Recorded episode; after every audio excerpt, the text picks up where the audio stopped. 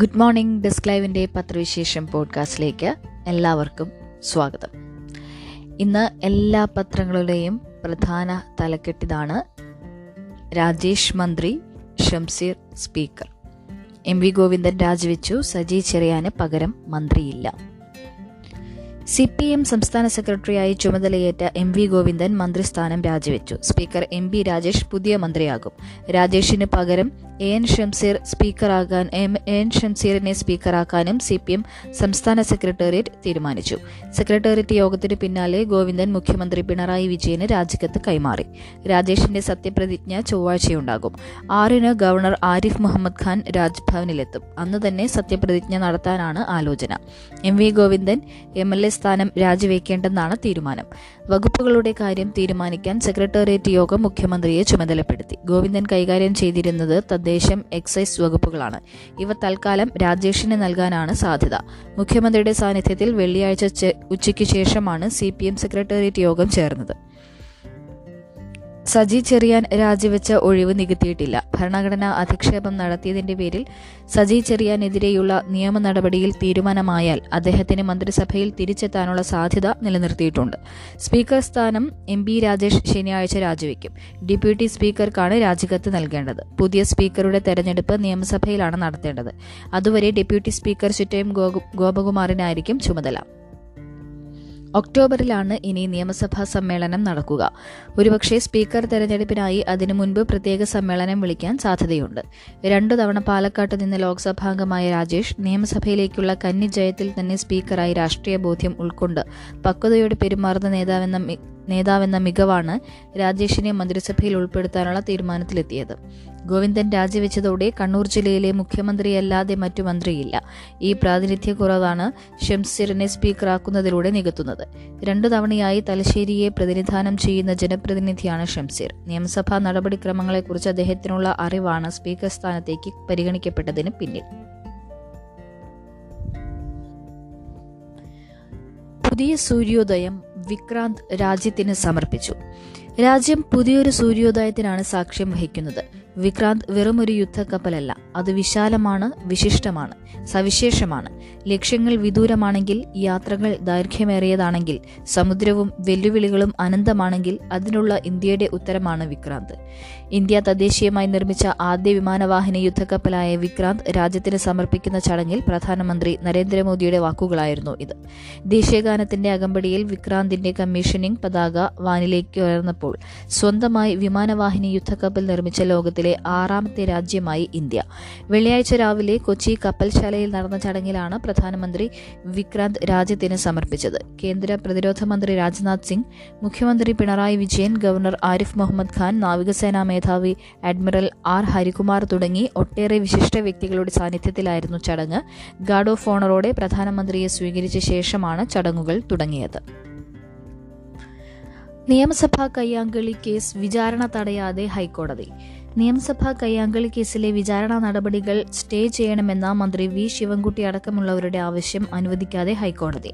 നിയമസഭാ കയ്യാങ്കളി കേസ് റദ്ദാക്കണമെന്ന ഹർജി തിരുവനന്തപുരം CJM കോടതി തള്ളിയതിനെതിരെ ശിവൻകുട്ടി അടക്കമുള്ള 6 പ്രതികൾ നൽകിയ റിവിഷൻ ഹർജിയിലാണ് വിചാരണ നടപടികൾ സ്റ്റേ ചെയ്യണമെന്ന ആവശ്യം ഉന്നയിച്ചത്. ഇതിന് വിസമ്മതിച്ച ജസ്റ്റിസ് AS സിയാദ് റഹ്മാൻ ഹർജി സെപ്റ്റംബർ 26-ന് പരിഗണിക്കാൻ മാറ്റി.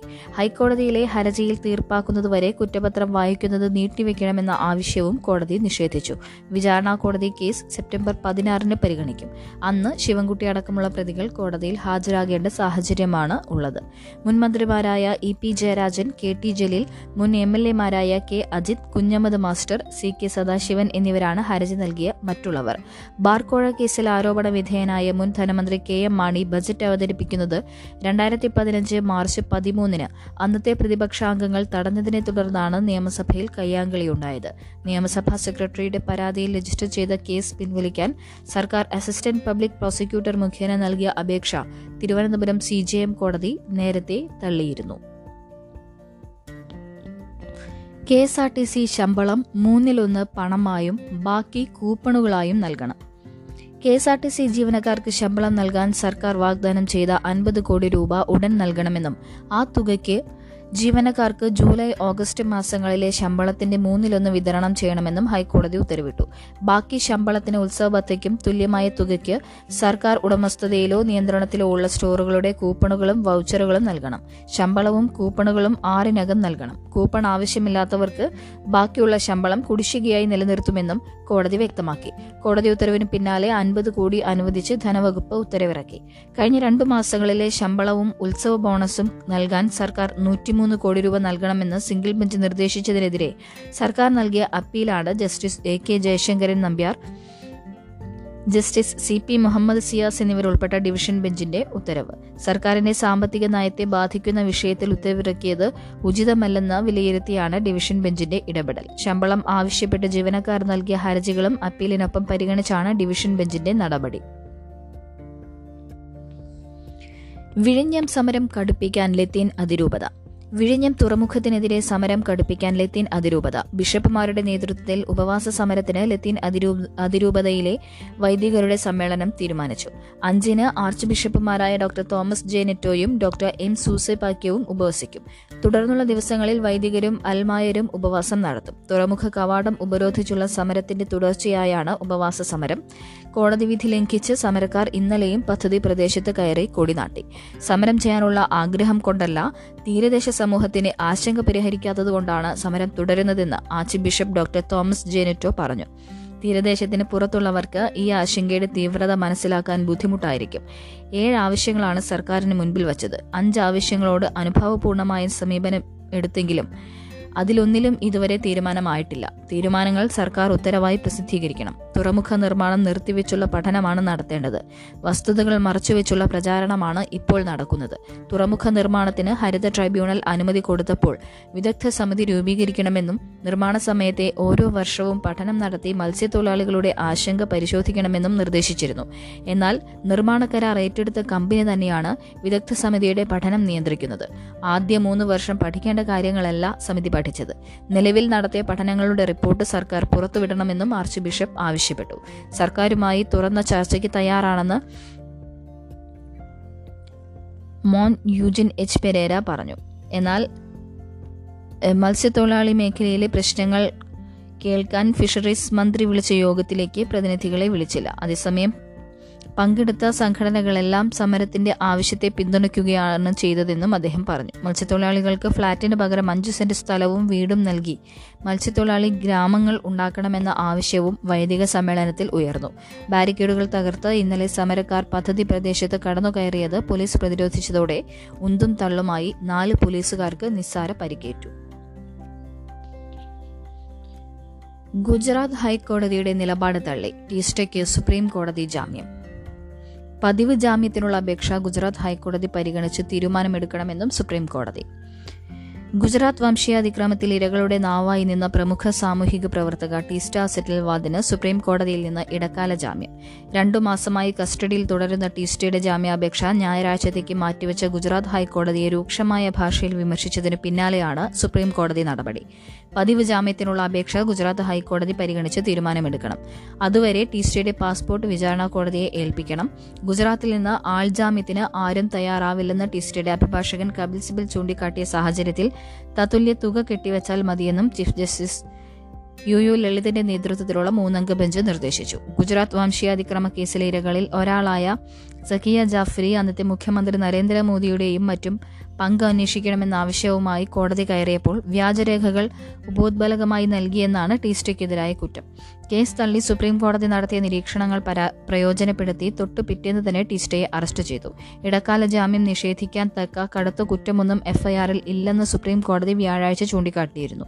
കോടതിയുടെ പരാമർശങ്ങൾ പകർത്തി എഴുതിയതല്ലാതെ പുതിയ വിവരങ്ങളോ തെളിവുകളോ പോലീസ് മുന്നോട്ട് വെച്ചിട്ടില്ല. 2 മാസമായിട്ടും ജുഡീഷ്യൽ കസ്റ്റഡിയിൽ നിന്ന് വിടാൻ പാടില്ലെന്ന സർക്കാർ വാദം അംഗീകരിക്കാനാവില്ല. വ്യാജരേഖ ചമച്ചുവെന്ന കേസിൽ ഒരു വനിത ജൂൺ 25 മുതൽ കസ്റ്റഡിയിലാണ്. അവർക്കെതിരായ കുറ്റം 2002-ലേതാണ്. ഈ പറയുന്ന രേഖകൾ കേസന്വേഷണം അവസാനിച്ച് 2012 മുമ്പത്തേതാകാനേ വഴിയുള്ളൂ. ടീസ്റ്റ നൽകിയ ജാമ്യാപേക്ഷയിൽ സർക്കാരിനെ നോട്ടീസ് അയച്ച് 6 ആഴ്ചത്തേക്ക് കേസ് മാറ്റിവെച്ച ഹൈക്കോടതി ഇടക്കാല ജാമ്യാപേക്ഷ പരിഗണിക്കേണ്ടതായിരുന്നു. കസ്റ്റഡി തുടരേണ്ട സാഹചര്യമില്ലാത്തതിനാൽ ഇടക്കാല ജാമ്യം അനുവദിക്കുകയാണ്. തുടർന്നും അന്വേഷണവുമായി സഹകരിക്കണമെന്ന് ടീസ്റ്റയോട് കോടതി നിർദ്ദേശിച്ചു. പതിവ് ജാമ്യത്തിനുള്ള അപേക്ഷ ഹൈക്കോടതി മുൻപാകെയാണ്. അത് പരിഗണിക്കുമ്പോൾ സുപ്രീം കോടതി നടത്തിയ നിരീക്ഷണങ്ങൾ ഒരു നിലയ്ക്കും ഹൈക്കോടതി നടപടികളെ സ്വാധീനിക്കേണ്ടതില്ലെന്ന് ചീഫ് ജസ്റ്റിസ് വ്യക്തമാക്കി. നടപടികൾ പൂർത്തിയാക്കി ടീസ്റ്റയ്ക്ക് ശനിയാഴ്ച പുറത്തിറങ്ങാൻ കഴിഞ്ഞേക്കും. കേരയിൽ സാമൂഹികാഘാത പഠനം തുടരാൻ സർക്കാർ. കേരളിനുള്ള സാമൂഹികാഘാത പഠന നടപടികളുമായി സർക്കാർ മുന്നോട്ട്. അഡ്വക്കേറ്റ് ജനറലിന്റെ നിയമോപദേശത്തിന്റെ അടിസ്ഥാനത്തിലാണ് നടപടി. 6 മാസത്തിനുള്ളിൽ സാമൂഹികാഘാത പഠനം പൂർത്തിയാക്കണമെന്നായിരുന്നു ചട്ടം. എന്നാൽ കേരയിൽ പഠനത്തിനെതിരെ വ്യാപകമായ പ്രതിഷേധമുയർന്നതോടെ പൂർത്തിയാക്കാൻ സാധിച്ചില്ല. 6 മാസമെന്ന കാലാവധി കഴിഞ്ഞ മാസം അവസാനിക്കുകയും ചെയ്തു. ആ സാഹചര്യത്തിലാണ് റവന്യൂ വകുപ്പ് നിയമോപദേശം തേടിയത്. ഏജൻസികളുടെ പ്രശ്നം കൊണ്ടല്ല പഠനം പൂർത്തിയാക്കാൻ കഴിയാത്തതെന്ന് വിലയിരുത്തിയ അഡ്വക്കേറ്റ് ജനറൽ അതേ ഏജൻസികളെ പഠനം തുടരാമെന്ന് നിയമോപദേശം നൽകി. ഇത് സംബന്ധിച്ച ഫയൽ റവന്യൂ വകുപ്പ് മുഖ്യമന്ത്രിക്ക് കൈമാറി. മുഖ്യമന്ത്രി ഇക്കാര്യത്തിൽ എന്ത് തീരുമാനമെടുക്കുമെന്നതാണ് നിർണായകം. പദ്ധതിയുമായി മുന്നോട്ടു പോകുമെന്ന് മുഖ്യമന്ത്രി പല സന്ദർഭങ്ങളിലും വ്യക്തമാക്കിയിരുന്നു. എന്നാൽ പദ്ധതിക്ക് കേന്ദ്രാനുമതി ലഭിക്കാത്തത് സർക്കാരിന് മുന്നിൽ വെല്ലുവിളിയായുണ്ട്. ശമ്പള പെൻഷൻ വിതരണം ട്രഷറികൾ ഞായറാഴ്ചയും പ്രവർത്തിക്കും. ഓണത്തോടനുബന്ധിച്ച് ശമ്പളവും പെൻഷനും ബോണസും ഉത്സവ ഭത്തയും വിതരണം ചെയ്യുന്നത് സുഗമമാക്കാൻ ഞായറാഴ്ച സംസ്ഥാനത്തെ ട്രഷറികൾ പ്രവർത്തിക്കും. എല്ലാ ട്രഷറി ഓഫീസർമാർക്കും ഡയറക്ടർ ഇത് സംബന്ധിച്ച് നിർദ്ദേശം നൽകി. ബോണസും ഉത്സവ ഭത്തയും ശനിയാഴ്ച മുതൽ വിതരണം ചെയ്യാനാണ് നിർദ്ദേശിച്ചിരുന്നത്. ട്രഷറികളിൽ നിരവധി ബില്ലുകൾ ഇതിനകം സമർപ്പിച്ചിട്ടുണ്ട്. ഇവ സമയബന്ധിതമായി പാസാക്കാനും ഇടപാടുകൾ നടത്താനുമാണ് ഞായറാഴ്ച പ്രവർത്തിക്കുന്നത്. സദേൺ സോണൽ കൗൺസിൽ യോഗം ഇന്ന്. അമിത് ഷായ്ക്ക് ഉജ്ജ്വല വരവേൽപ്പ്. 30ാമത് സദേൺ സോണൽ കൗൺസിൽ യോഗത്തിൽ പങ്കെടുക്കാനെത്തിയ കേന്ദ്ര ആഭ്യന്തരമന്ത്രി അമിത് ഷായ്ക്ക് തിരുവനന്തപുരത്ത് വൻ വരവേൽപ്പ്. വെള്ളിയാഴ്ച രാത്രി 7:30 തിരുവനന്തപുരം വിമാനത്താവളത്തിലെത്തിയ അമിത് ഷായ്ക്ക് BJP പ്രവർത്തകർ ആവേശകരമായ സ്വീകരണമാണ് നൽകിയത്. കോവളം റാവീസിൽ മുഖ്യമന്ത്രി പിണറായി വിജയനും അദ്ദേഹത്തെ സ്വീകരിച്ചു. ശനിയാഴ്ച രാവിലെ 10 മുതൽ 2 വരെ നടക്കുന്ന കൗൺസിൽ യോഗത്തിൽ അമിത്ഷാ പങ്കെടുക്കും. 3-ന് കഴക്കൂട്ടം അൽസാദ് കൺവെൻഷൻ സെന്ററിൽ BJPയുടെ പട്ടികജാതി സംഗമം കേന്ദ്രമന്ത്രി ഉദ്ഘാടനം ചെയ്യും. ഇത് രണ്ടുമാണ് കേന്ദ്രമന്ത്രിയുടെ പരിപാടികൾ. ദക്ഷിണേന്ത്യൻ സംസ്ഥാനങ്ങളിലെ മുഖ്യമന്ത്രിമാർ, മന്ത്രിമാർ, ലക്ഷദ്വീപ്, ആൻഡമാൻ നിക്കോബാർ ദ്വീപ് തുടങ്ങിയിടങ്ങളിൽ നിന്നുള്ളവരാണ് കൗൺസിൽ യോഗത്തിൽ പങ്കെടുക്കുന്നത്. ആവർത്തന ക്രമം അനുസരിച്ച് കേരളമാണ് 30ാമത് കൗൺസിൽ യോഗത്തിന് ആതിഥ്യമരുളേണ്ടത്. അതിനാലാണ് ഇത്തവണ യോഗം കേരളത്തിൽ നടത്താൻ തീരുമാനിച്ചത്. തമിഴ്നാട് മുഖ്യമന്ത്രി M K സ്റ്റാലിൻ ഉൾപ്പെടെയുള്ളവർ വെള്ളിയാഴ്ച തന്നെ തിരുവനന്തപുരത്ത് എത്തിയിട്ടുണ്ട്. സംസ്ഥാനങ്ങൾ തമ്മിലും കേന്ദ്ര സർക്കാരും സംസ്ഥാനങ്ങളും തമ്മിലുമുള്ള വിഷയങ്ങൾ ചർച്ച ചെയ്ത് പരിഹരിക്കുന്നതിനുള്ള വേദിയാണ് കൗൺസിൽ യോഗം. തലസ്ഥാനത്തെത്തിയ വിശിഷ്ടാതിഥികൾക്ക് ഓണാഘോഷത്തിന്റെ ഭാഗമായി വെള്ളിയാഴ്ച രാത്രി വിവിധ കലാവിരുന്നും ഒരുക്കിയിരുന്നു. വിമാനത്താവളത്തിന് പുറമെ കോവളം മുതൽ അമിത്ഷാ തങ്ങുന്ന ലീല ഹോട്ടൽ വരെയുള്ള പാതയോരങ്ങളിലും BJP പ്രവർത്തകർ വരവേൽപ്പിനായി കാത്തുനിന്നു. പ്രത്യേക വിമാനത്തിൽ ആഭ്യന്തര ടെർമിനലിലെത്തിയ കേന്ദ്ര നേതാവിനെ സ്വീകരിക്കാൻ മഴയെ അവഗണിച്ചും നേതാക്കളും പ്രവർത്തകരുമെത്തി. ജില്ലാ കമ്മിറ്റി ഒരുക്കിയ സ്വീകരണത്തിൽ സംസ്ഥാന vice president C Sivankutty, general secretary P Sudheer, ജില്ലാ പ്രസിഡന്റ് V രാജേഷ്, ജനാധിപത്യ രാഷ്ട്രീയ സഭ നേതാവ് C ജാനു, BJPയുടെ സംസ്ഥാന വൈസ് പ്രസിഡന്റ് V രമ, മറ്റു ജില്ലാ സംസ്ഥാന നേതാക്കളും എത്തി. കോൺഗ്രസ് വോട്ടർ പട്ടിക പരസ്യപ്പെടുത്താൻ കത്തയച്ചു തരൂർ. കോൺഗ്രസ് പ്രസിഡന്റ് തെരഞ്ഞെടുപ്പിൽ വോട്ടർ പട്ടിക പരസ്യപ്പെടുത്താൻ സമ്മർദ്ദം മുറുക്കി തിരുത്തൽ പക്ഷം. കേന്ദ്ര തെരഞ്ഞെടുപ്പ് അതോറിറ്റി ചെയർമാൻ മധുസൂദനൻ മിശ്രയ്ക്ക് മുതിർന്ന നേതാവ് ശശി തരൂർ, അസം MP പ്രദ്യുത് ബദലോയ് എന്നിവർ കത്തെഴുതി. കുറ്റമറ്റ വോട്ടർ പട്ടിക തയ്യാറാക്കുകയും പരസ്യപ്പെടുത്തുകയും വേണമെന്നാവശ്യപ്പെട്ട് ആനന്ദ് ശർമ്മ, മനീഷ് തിവാരി, പൃഥ്വിരാജ് ചവാൻ, കാർത്തി ചിദംബരം തുടങ്ങിയവർ നേരത്തെ പ്രസ്താവന നടത്തിയിരുന്നു. പ്രസിഡന്റ് സ്ഥാനാർത്ഥിയാകുമെന്നോ ഇല്ലെന്നോ തുറന്നു പറയാതെ തെരഞ്ഞെടുപ്പ് സുതാര്യവും നീതിപൂർവകവുമായി നടക്കണമെന്നാവശ്യപ്പെട്ട് വരികയായിരുന്നു തരൂർ. സ്ഥാനാർത്ഥിയുടെ നാമനിർദ്ദേശ പത്രികയിൽ പിന്തുണച്ച് 10 വോട്ടർമാർ ഒപ്പുവെക്കേണ്ടതുണ്ട്. വോട്ടർ പട്ടിക പരസ്യപ്പെടുത്തിയില്ലെങ്കിൽ ഒപ്പുവെച്ച ചിലർ അന്തിമ വോട്ടർ പട്ടികയിൽ ഇല്ലെന്ന് വാദിക്കാനും പത്രിക തള്ളാനും ഇടവരുമെന്ന് തിരുത്തൽ പക്ഷം പറയുന്നു. പ്രശസ്തനാകാൻ എന്തും ചെയ്യും. മധ്യപ്രദേശിൽ 4 പേരെ തലക്കടിച്ചു കൊന്ന 18-കാരൻ അറസ്റ്റിൽ. പ്രശസ്തനാകാൻ എന്തും ചെയ്യുമെന്ന് നിശ്ചയിച്ചുറപ്പിച്ച് കൊലപാതക പരമ്പര സൃഷ്ടിച്ച 18-കാരൻ മധ്യപ്രദേശിൽ അറസ്റ്റിലായി. സംസ്ഥാനത്തെ സാഗർ ജില്ലയിലും ഭോപ്പാലിലുമാണ് ഉറങ്ങിക്കിടന്ന 4 സുരക്ഷാ ജീവനക്കാരെ തലക്കടിച്ച് കൊലപ്പെടുത്തിയതിന് ശിവപ്രസാദ് ധുർവെ അറസ്റ്റിലായത്. വ്യാഴാഴ്ച അർദ്ധരാത്രിയോടെ ഭോപ്പാലിൽ സുരക്ഷാ ജീവനക്കാരനെ കൊലപ്പെടുത്തിയതിന് പിന്നാലെയാണ് വെള്ളിയാഴ്ച സാഗർ സ്വദേശിയായ ധുർവെ പിടിയിലായതെന്ന് പോലീസ് പറഞ്ഞു. 4 കൊലപാതകങ്ങളും ധുർവെ സമ്മതിച്ചുവെന്നും പ്രശസ്തിക്കുവേണ്ടി സമൂഹമാധ്യമങ്ങൾ വഴി പ്രചോദിതനായാണ് ക്രൂരത ചെയ്തതെന്നും സാഗർ പോലീസ് സൂപ്രണ്ട് തരുൺ നായക് പറഞ്ഞു. കഴിഞ്ഞ മെയ്യിൽ ഒരു സുരക്ഷാ ജീവനക്കാരൻ മരിച്ച സംഭവത്തിലും ഇയാളുടെ പങ്ക് പരിശോധിക്കുന്നുണ്ടെന്നും SP പറഞ്ഞു. ധുർവയുടെ മാനസിക നിലയിൽ തകരാറില്ലെന്നും ഒരു സൈക്കോ അല്ലെന്നും തരുൺ നായക് കൂട്ടിച്ചേർത്തു. സാഗറിൽ കൊലപാതകം നടത്തി ഇരയുടെ മൊബൈൽ ഫോണുമായി ഭോപ്പാലിലെത്തിയാണ് അടുത്ത കൃത്യം നടത്തിയത്. ഈ ഫോണിനെ പിന്തുടർന്ന് നടത്തിയ അന്വേഷണത്തിലാണ് പ്രതി പിടിയിലായത്. വൻ വാഗ്ദാനങ്ങളുമായി ഗുജറാത്തിൽ ആപ്പിന്റെ പ്രചാരണം.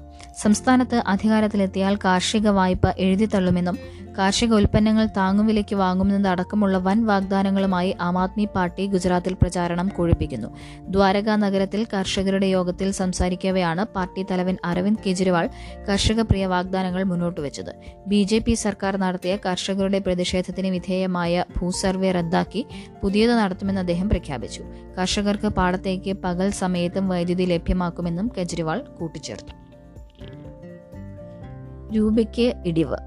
$ഡോളറിനെതിരെ തകർച്ച നേരിട്ട രൂപ വെള്ളിയാഴ്ച 26 പൈസ ഇടിഞ്ഞ് 79.82 ക്ലോസ് ചെയ്തു. ഡോളറിനായി ഇറക്കുമതിക്കാരിൽ നിന്നുള്ള ആവശ്യം വർദ്ധിച്ചതാണ് ഇടിവിന്റെ പ്രധാന കാരണം. ആഗോള എണ്ണവില മാനദണ്ഡമായ ബ്രാൻഡ് ക്രൂഡ് ഫ്യൂച്ചേഴ്സ് ഡോളറിനെതിരെ 2.1% വർദ്ധിച്ചു.